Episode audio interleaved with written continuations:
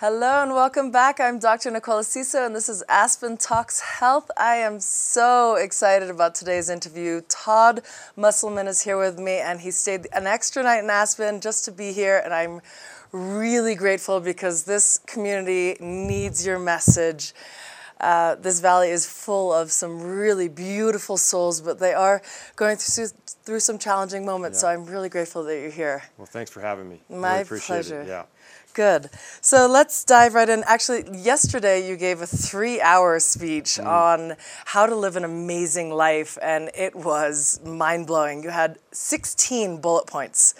Uh, yes, 16 yeah. points yeah, of yeah. how to make shifts in your life, and they were really powerful. And so we're going to get to some of those today. Unfortunately, not all 16, but uh, I can't wait. So uh, to let, get started, I, you had one point about changing your story, mm. and that touched me because I was raised by a very critical mother, and, and God bless her, she lo- couldn't have loved me more. I'm the most loving woman on the planet, but she was very critical. Mm. You, you, I couldn't do anything right. Right. I, that's how I felt. How if I made her a cup of tea, it was either too hot or too cold, or if it was full all the way, what are you doing? Or you know, or if it was it wasn't full enough, what you don't love me? You know, like yes. she's Israeli, so she oh, love it, yeah. A powerful, strong woman, but yeah. just intense. Yeah.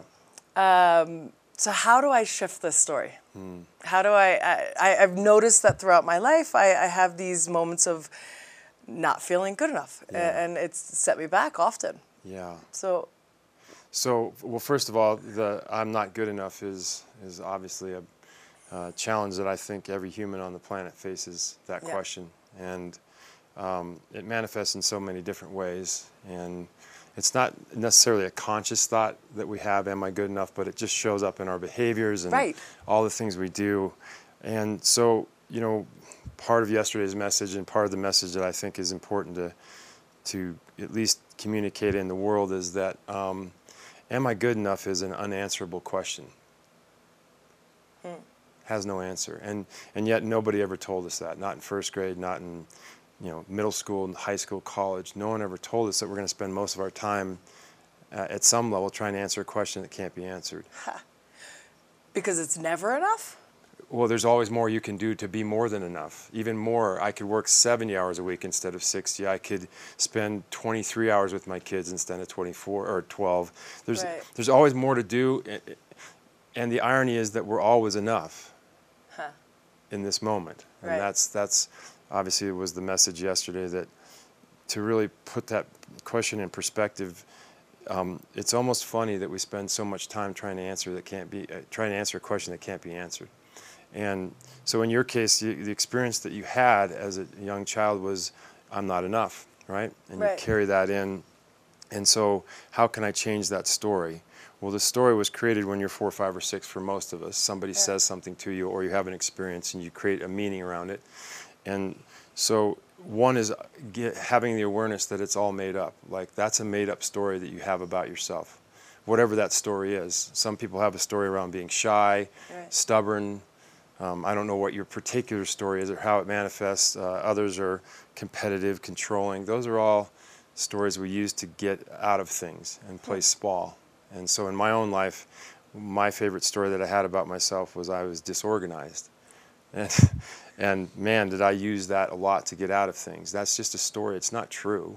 Right. If you looked at my fly box, for instance, you'd see that I'm very organized where I want to be. Right. Right. And so I don't know exactly what the manifestation of your story is. Do you have a particular thing that you tell yourself? No, it's just fascinating. I, rationally, I know I'm good enough. I can yeah. accomplish anything. Of course. I want to. I yeah. know that. Yeah. It's the subconscious. I, I'm starting to pay attention to my own inner dialogue, and yeah. it's very judgmental. It's very critical. Mm. Mm and it can be everything from what I eat to what I say and thinking that someone may have interpreted it wrong or, or just it shows up on all day. So, um, the best answer I could give you from my own perspective is that awareness is the first point of choice. Yeah. Until I'm aware of what's driving my behavior, I cannot choose out of it. Right. And so I guess the the thing I would say how to change that story is being one aware that I'm trying to answer a question that can't be answered. Yeah. And in many ways, that's pretty damn funny. I mean, if you think about what we do to try to answer a question that literally can't be answered, we can't even answer it for ourselves because, again, there's always more to do to be even more than enough. Right. And the irony, again, is we're always enough when we're in this moment. Yeah, we're. Uh, look at you. You said I can do anything I want Yeah. as long as that fear of not being enough isn't running the show. Right. And so yesterday, I think the big message was choosing love over fear, Right. right? That's Yeah. the overriding message. When I'm coming from love, that question disappears. Hmm. It's f- when I'm coming from fear, the fear of not being good enough, it, d- it drives a lot of what I do and how I show up being Yeah. in the world, and I'm, I'm diminished. I can't be my highest self when I'm coming from fear. So true.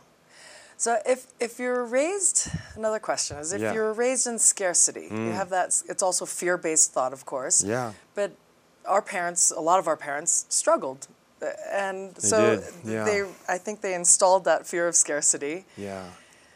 How do you shift from scarcity to abundance? To because my life right now is totally abundant. If Yeah. you compare my, my life to an Indian, for example, poor Right. uh, poor Indian, Yeah. I'm the one of the wealthiest probably women they've ever met. But if you compare me to one of the Red Mountain people in Aspen, you know, I'm, um, Yeah. one of the commoners. Right, right. I, so, how do you shift? So the the model of abundance and the model of scarcity were, as I, as you indicated, probably handed to us by our parents at many levels. And the model of scarcity, is nothing wrong with coming from scarcity. It's just not very fun.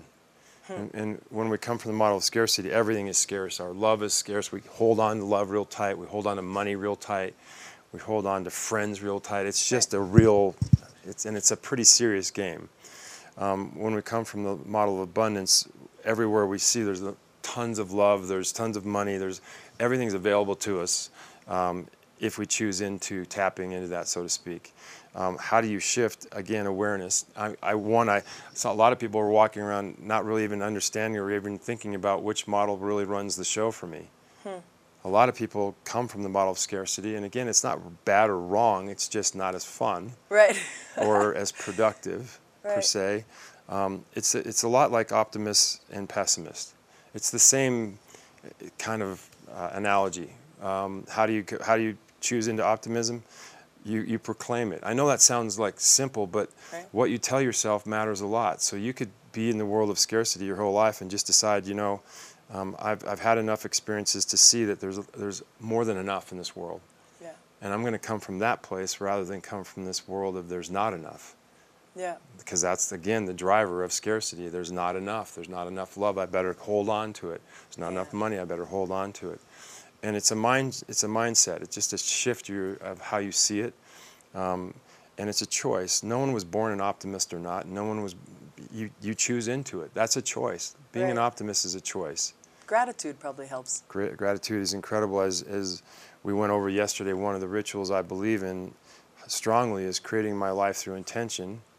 Um, I learned this from my coach uh, about seven years ago that starting every day with s- uh, some kind of intention uh, is a really powerful way to get what you want. In other words, we're really good at crea- creating what we focus on and get what, getting what we focus on. And so for most of my life, life just occurred to me and I, it just happened to me and you know I created some really fun results and but I missed out on a lot of stuff because I wasn't intending my life. And as I made the analogy yesterday, living a life without intention is a lot like being a boat without a rudder Right. it's kind of haphazard, and I certainly was like that for sure. And uh, and so anyway, about seven years ago, he said, you know, it might be a good idea to start your day every day 20 minutes. Focus on three things in my case. Now these aren't the only three things; these are just the ones that I create. But I spend 20 minutes in the steam shower every morning, Right. creating my life, and and I I ruminate on three big topics. One is what am I grateful for? Yep. Two is uh, what do I get to create today?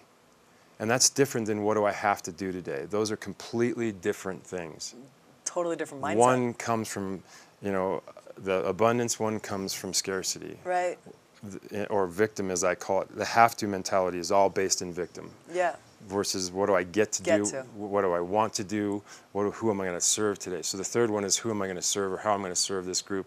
So gratitude, creation, what am I going to create today, and who do I get to serve today? Those are the three things that I spend 20 minutes on. And it's changed my life, Yeah. truly. It puts you in the mindset of how am I here to serve and, and what a Yeah. pleasure and, and What an honor. honor, yeah, gift it is to I, I get to take my kids to school. Totally, I, I yeah. get to do the laundry. I know it sounds No, it's so true, yeah. You have these luxuries. It's how it you becomes see a luxury. it. It is, and how you how you see it. Nothing's different about the laundry.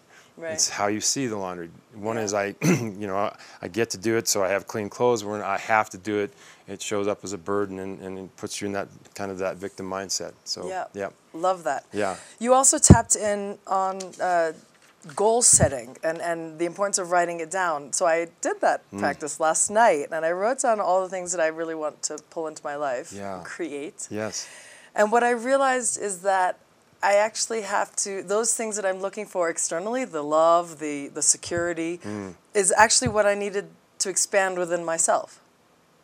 say more about that. What do you mean?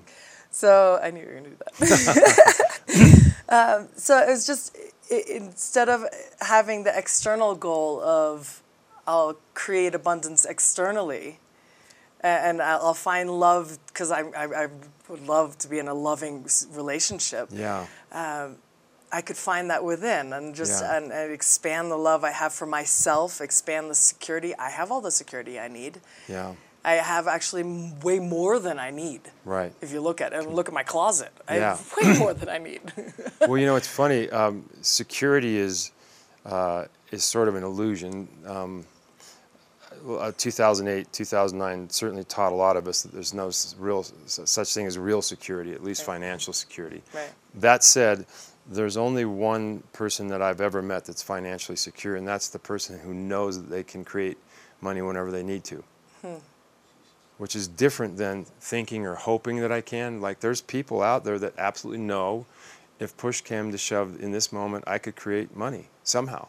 right. And that's that's the only place that I know security comes from. But having X amount of digits in your banking account does not make you secure. No, it goes quick. It can go really fast. and yeah, Yeah. so Excellent. So you gave three steps to the kingdom of freedom, fulfillment, and happiness. yeah, I loved that sentence, and you followed it up with the three steps. So you- Yeah. Would you like to share those? of course. Please.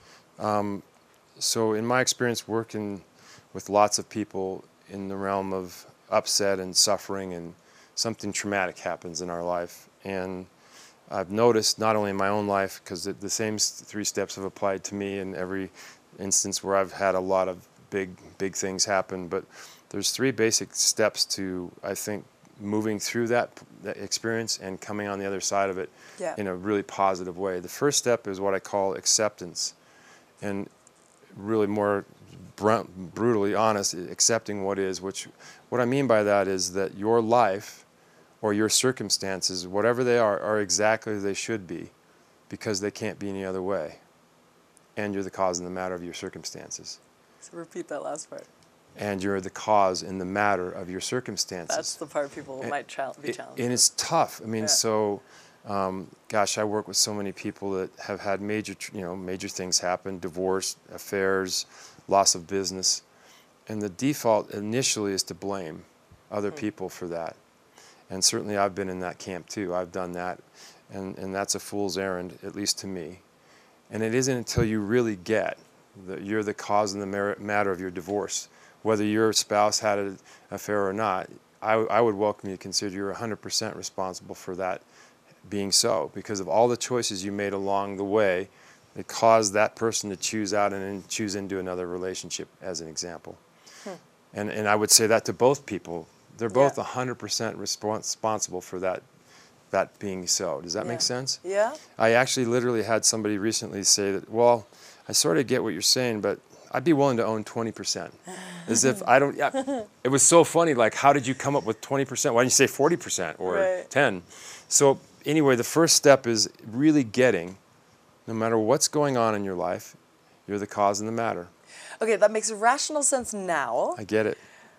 But let's say there's an example where I have a property manager and she has decided to keep a good chunk of the security deposit after I moved out and from my perspective, it was totally unjustified. And it probably brings up a, a story that I've created that people will take advantage of you if you don't kind of watch them. Yeah. Which isn't even my story, it's my mom's, which is funny. But Yeah. um, I've taken ownership of it. Yeah. How was that my responsibility? What her behavior was? So, what? Gosh, that's a long conversation, Nicola. I could, I can give you my short answer. Yeah. Most likely, you don't have a strong agreement in place to protect yourself. Right. Right. It always comes down to that. You might have had a handshake. You might have had some nebulous agreement that's not really clear. And so, I spend so much time working with people.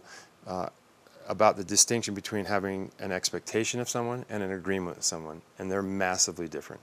Yes. Expectations Massively. are completely So- different. in, in, in a lot of the distressed marriages that I work in as a coach, uh, one of the reasons they're in the room with me, so to speak, is they are, their whole marriage is based on expectations, usually around five things money, sex, time spent together, communication, and if you have them, parenting, kids.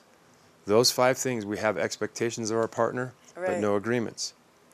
And so I can expect you to make $40,000 a year to contribute to our family, but if you don't agree to it, that's only going to go one way. Or I can expect us to spend every weekend Yeah. together as a spouse, but if if you didn't agree to it and you want to go skiing all day, which happens, oh, I don't know, about 9,000 times in this valley uh, every weekend, Right. there's a there's an expectation but no agreement. So they run around in a state of upset all the time. And maybe it's not even communicated the expectation. It, it, that most of them aren't. That's the funny thing about it. So you're supposed to live up to this expectation you that you don't even know, about. about. Right. Fascinating. So going back to the to scenario, you, you how am I responsible? I would just check with the agreements you had. Yeah. And by the way, you said something that I, I do want to come back to. You said um, people take advantage of me, and I would say not without your permission. Right. Right. I don't think it's possible to be taken advantage of without your permission. Yeah. Yeah, and on the flip side, I see each occurrence as my opportunity. It's presented to me as maybe that's my the universe giving me an uh, an opportunity to practice letting go. Totally. You know. And and and learn. Yeah. So acceptance. I'm Yeah. the cause and the matter. That's the first step. Got it. Second, step is forgiveness, Right. and that's a big one. Yeah. right? And and again, um, it's about self forgiveness in some cases. In many cases, it's about forgiving yourself. Right. It's it can be about forgiving the other person. And what I again what I see over and over again, I can't tell you how many times I'll say, "So tell me about where you are in the world of forgiving your partner or whatever the in this case the person that took your money." And what people will say, "Well, I'm working on it." Which I die laughing. I'm like, "Oh, really?" Tell me about that. Like there's no there's no action in working on it. As, you probably saw me do yesterday i want you to work on grabbing that glass. No you just grabbed it. I want you to work on it. Right? It's a great it's a big out we give ourselves to not actually take an action. Interesting. it sounds really great. Oh you're working on forgiveness. There's no nothing to work on. You either choose in or you choose out. And it doesn't make sense not to forgive somebody unless you like giving your power and your energy and your love and affinity to the one person in the world you wouldn't want to have it. right. And so forgiveness is really as much about me taking my power back as it is about anything else. And what I notice is most people are unwilling to forgive other people in their life because they'd rather be right than happy. Right. Big one. You know, as a, as an example, I'm working with a guy whose wife had an affair, and um, so now they're divorced, and he's estranged from his kids. Wow. N- really lost most of his friends because he's a very angry guy, and um, and his his job has changed. He's lost his job, but he is right. She did have the affair, so he keeps pointing to that, and all the while he's destroying his life because he won't move into forgiveness, and more importantly, he hasn't accepted he's in the cause in the matter of the divorce by how he was showing up for only those 15 years where he wasn't present. Does that make sense? Yeah. And we could just use that as an example going to the third step, which is so let's say you go through forgiveness. The third step is being grateful for the pain and suffering and everything you got from that experience. Hmm. And that's the payoff. That's where the gold is mined, is when we actually become grateful for all that we've been through, especially the pain and the suffering. Yeah, because you see the lessons, the Yeah, the lesson, the growth, and it's, and so my litmus test for, for this whole thing and transcending an experience that tough a tough one in your life. Are you grateful for it? And if you're if you're not grateful, then you're, you're, there's more work to do. Because Right. that's that's the final step, and that's the, that's what that's what I call the completion step, where you get complete with that experience, so so that you can use it for your upliftment, not your suffering. Yeah, And that's the basic choice, right? Something happens big, a divorce, whatever that is, and you have two choices suffering, upliftment over that event. is there a period of grief that is Totally. acceptable? And Of and course. give yourself that time, and then okay, let's look at the lessons here. Well, no matter what, I mean, are there, could there be people that immediately go to upliftment over? I, I've not, I've not met that person. Right. We all go to the suffering. Well, if you stuff it down. yeah, we all go to the suffering initially, but it's the people that use that eventually for their upliftment. Those are the ones with a twinkle in their eye and mm-hmm. walking around, and you're like, what? They've got something. Yeah. right? Yeah. What do they have? What do they know that I don't know? Because we've also met people that are still holding on to the suffering 20 years later, right? You say, "Hey, Nicola, how's it going?" Well, it's going okay, but you know, my my husband and I got a divorce because he had an affair 20 years ago.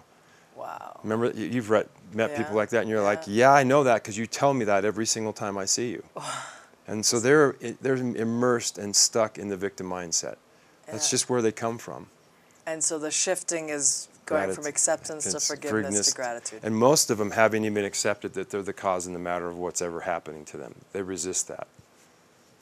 Well, a child dying or something like that, eh, you can't, Yeah, I can imagine still. you can't accept. It's still an acceptance thing. You're not the cause and the matter of them dying, obviously, but Right. you're accepting that they're gone. Okay. Most parents in that circumstance, understandably, spend a lot of time in the world of wishing and hoping that they were still here. Right. And so you're fighting reality. And you can't move through You the can't move process. forward. No, you're just, and I get it. Yeah, of course. you know, and as best I can, I haven't lost a child, so I can't say I really get it. How would right. I know? But yeah, yeah, of course. um, But then you're not you're not able to be in service if you're still stuck in that space. no, Yeah. mostly to yourself or the people you love. You're, Yeah. You occur in a different way. Yeah. Your your energy's down, your personal power's down, and your love and affinity is compromised.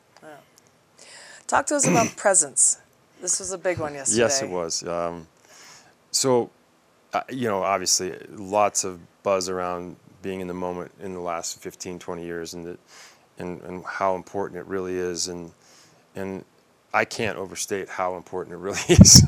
um, in my vernacular, there's only one place that magic shows up in the human experience, and that's this moment. That's the only place that magic shows up.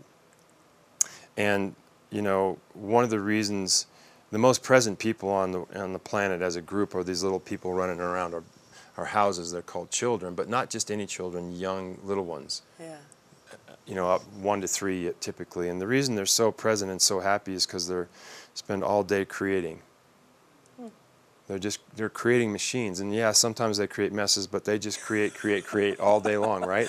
Yeah. And and so they're always present. If you went up to a three-year-old and said, "Hey, are you present right now?" They're like, "What are you talking about?" But something happens around four, five, or six. This question enters our brain, and it changes everything. And the question is, "How am I looking right now?" Hmm. Which is another iteration for, "Am I good enough?" But in that particular case, it's how am I looking? So they start noticing how they're looking. We notice how we're looking at four, five, or six Right. it changes the game and we lose all that magic and so for the rest of our lives at least in my experience we're all in, in one way or another trying to get back into the moment. We do some amazing things to do it. Um, so presence is everything. It's the portal to everything. Like let me give you an example. I, I, I'm, I don't know if you've been in a loving relationship but I'm, I'm assuming you have. And Yes. let's say so you're in a loving relationship and you really love your partner. And in, and you're in a conversation and in that conversation you know your partner isn't present Right. you just get that sense that Yeah. they're off somewhere else Yeah. are you loving them then No. no right you love them but in that moment because they're not willing to be present with you the love and affinity mo- leaves that conversation and if they do that often enough you'll leave the relationship Yeah. because you don't trust that, that, that you're, you're important enough for them to be with you Right. in this moment Right. And so it's so crazy. I mean, anything. I love fly fishing. That's one of the ways I connect to my spirit.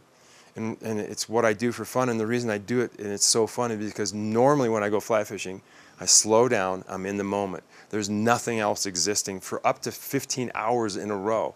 However, if I have something that I've left behind that I know I probably should be doing, Right. when I get to the river, I'm not present. I might as well not be there. There's no joy coming for me because the one thing that is all the magic is gone because I'm not present. Huh.